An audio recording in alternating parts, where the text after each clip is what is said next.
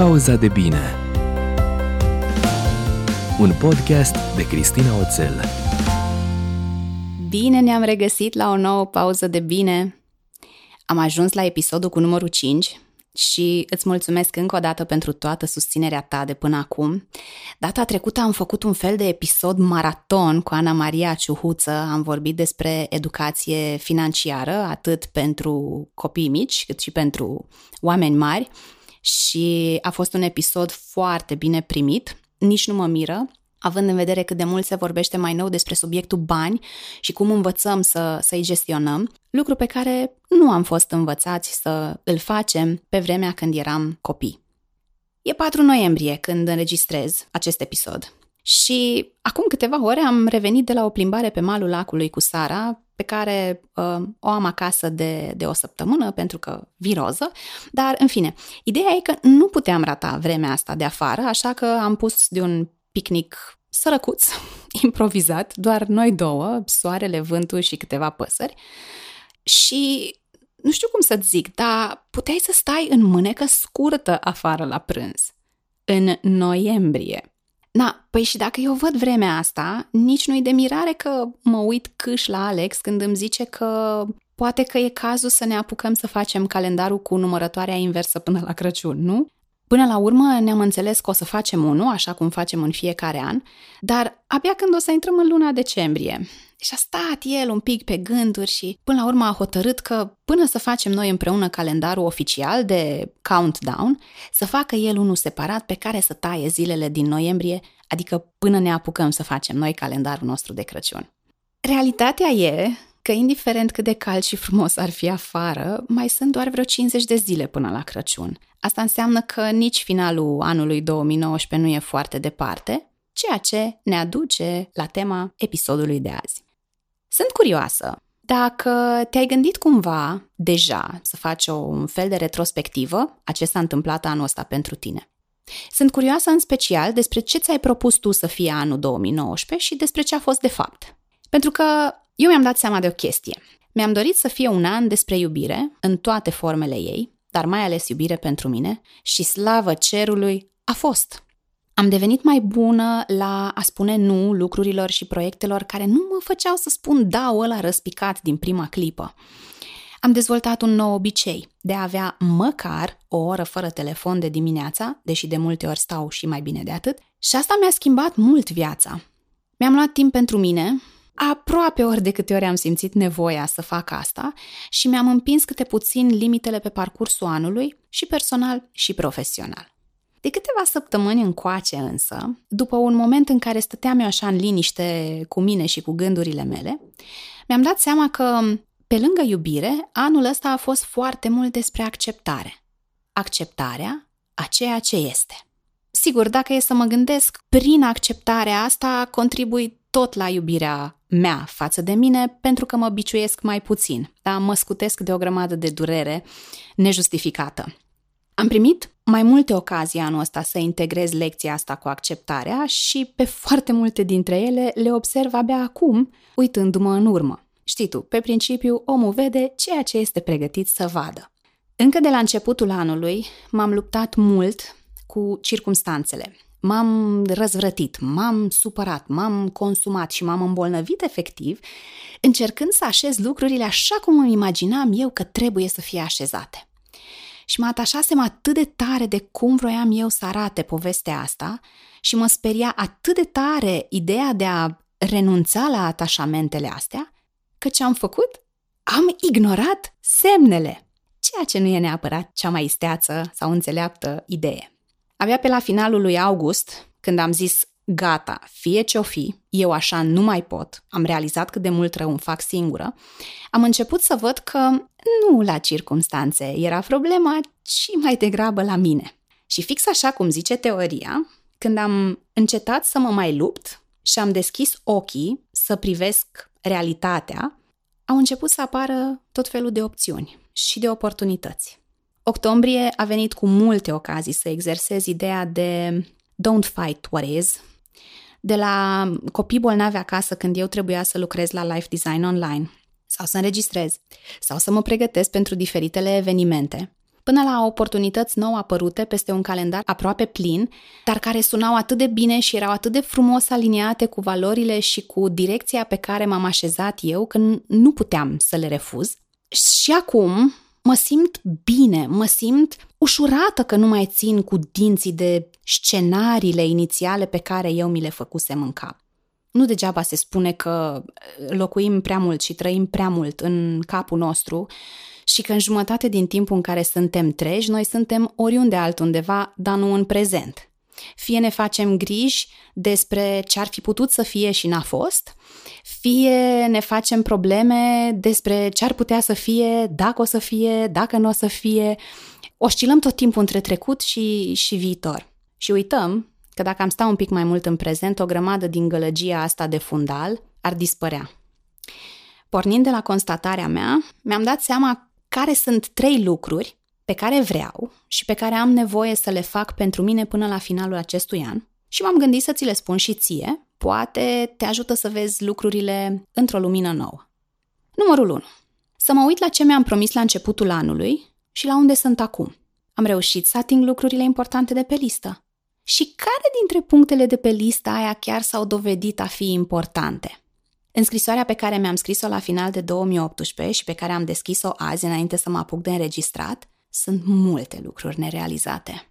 Și spre surprinderea mea, apropo de lecția cu acceptarea, în loc să mă enervez, să mă consum și să mă pedepsesc pentru câte n-am reușit să fac, zâmbesc. Pentru că mă uit la unele dintre punctele de acolo de pe listă și îmi dau seama că ori nu era momentul pentru ele încă, ori erau mai degrabă niște nevoi ale ego-ului meu să mă simt eu bine, dar care nu au legătură neapărat cu nevoile sufletului meu, ca să zic așa, și cu omul care vreau să devin.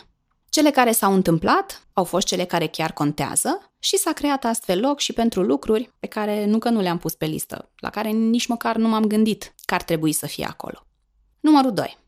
Să sărbătoresc toate chestiile faine pe care le-am făcut și să mă sărbătoresc pe mine pentru curaj, pentru perseverență, pentru viața tot mai conștientă pe care o trăiesc, pentru că am fost dispusă să învăț, chiar dacă uneori dându-mă cu capul de pereți și cumva the hard way, să nu minimizez succesele pe care le-am avut, nici personal, nici profesional.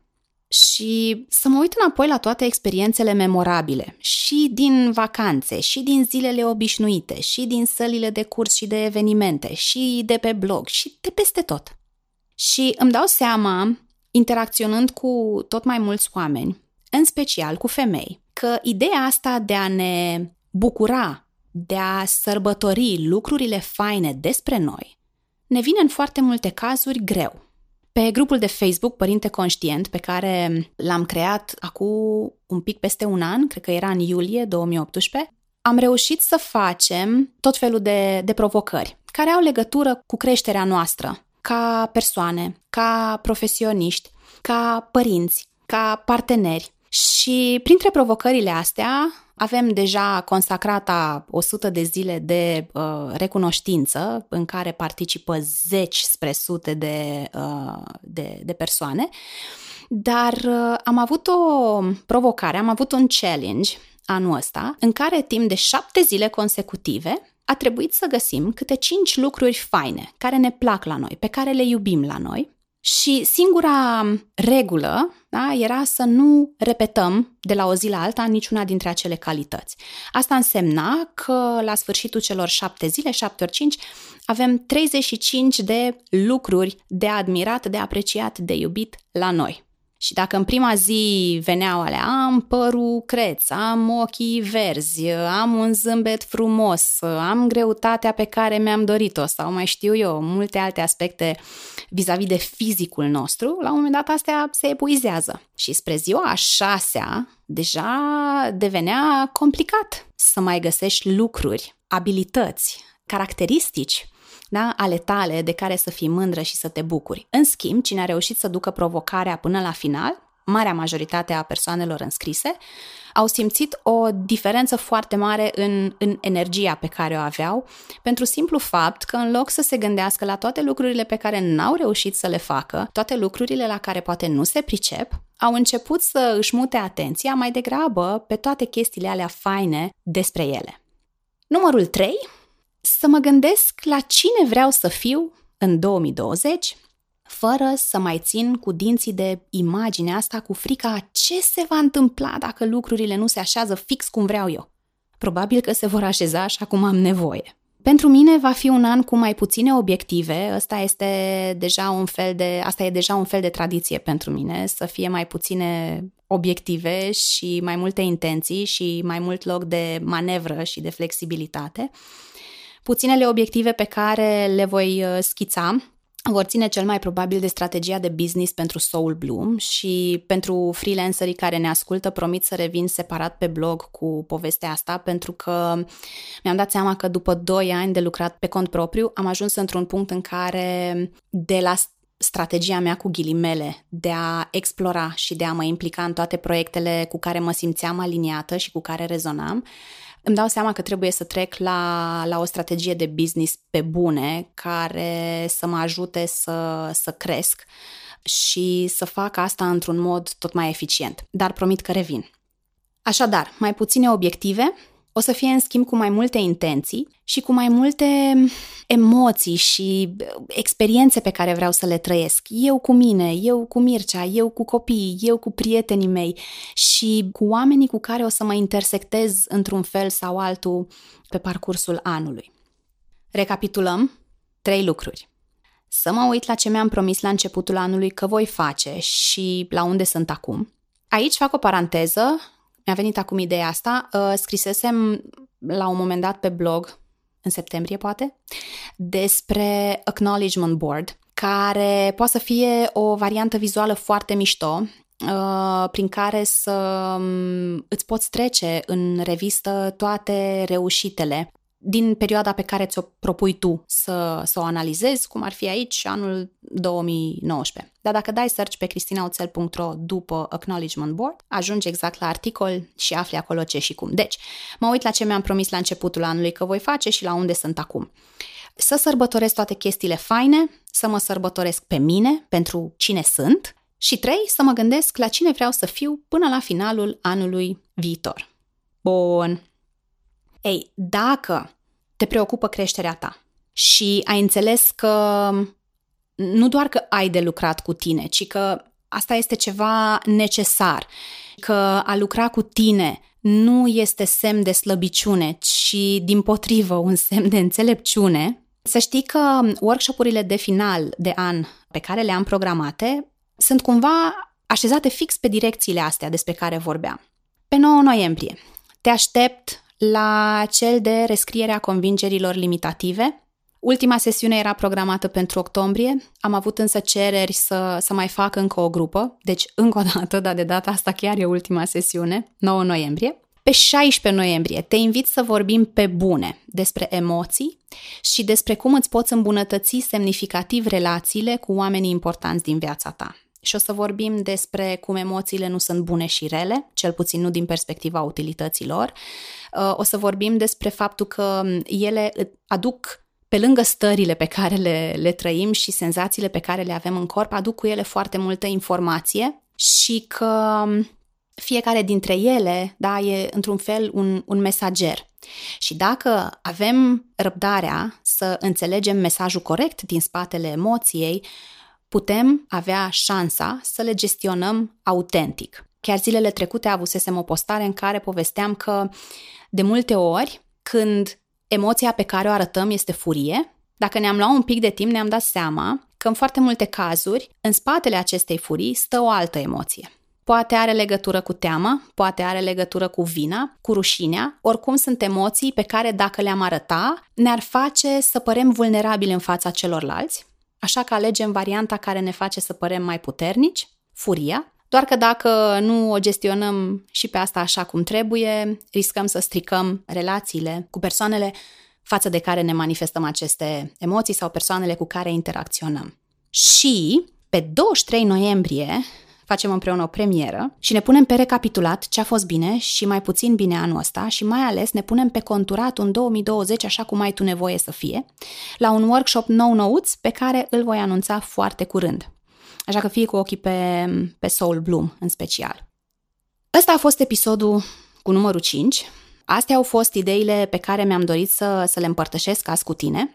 Îți mulțumesc că l-ai ascultat până aici și te rog să-l dai mai departe pe social media către comunitatea ta, către prietenii tăi, către colegii tăi, oricui simți că ar putea să-i aducă un plus de, de valoare și nu uita să-mi dai tag când faci asta ca să pot vedea postarea și să pot să-ți mulțumesc și acolo.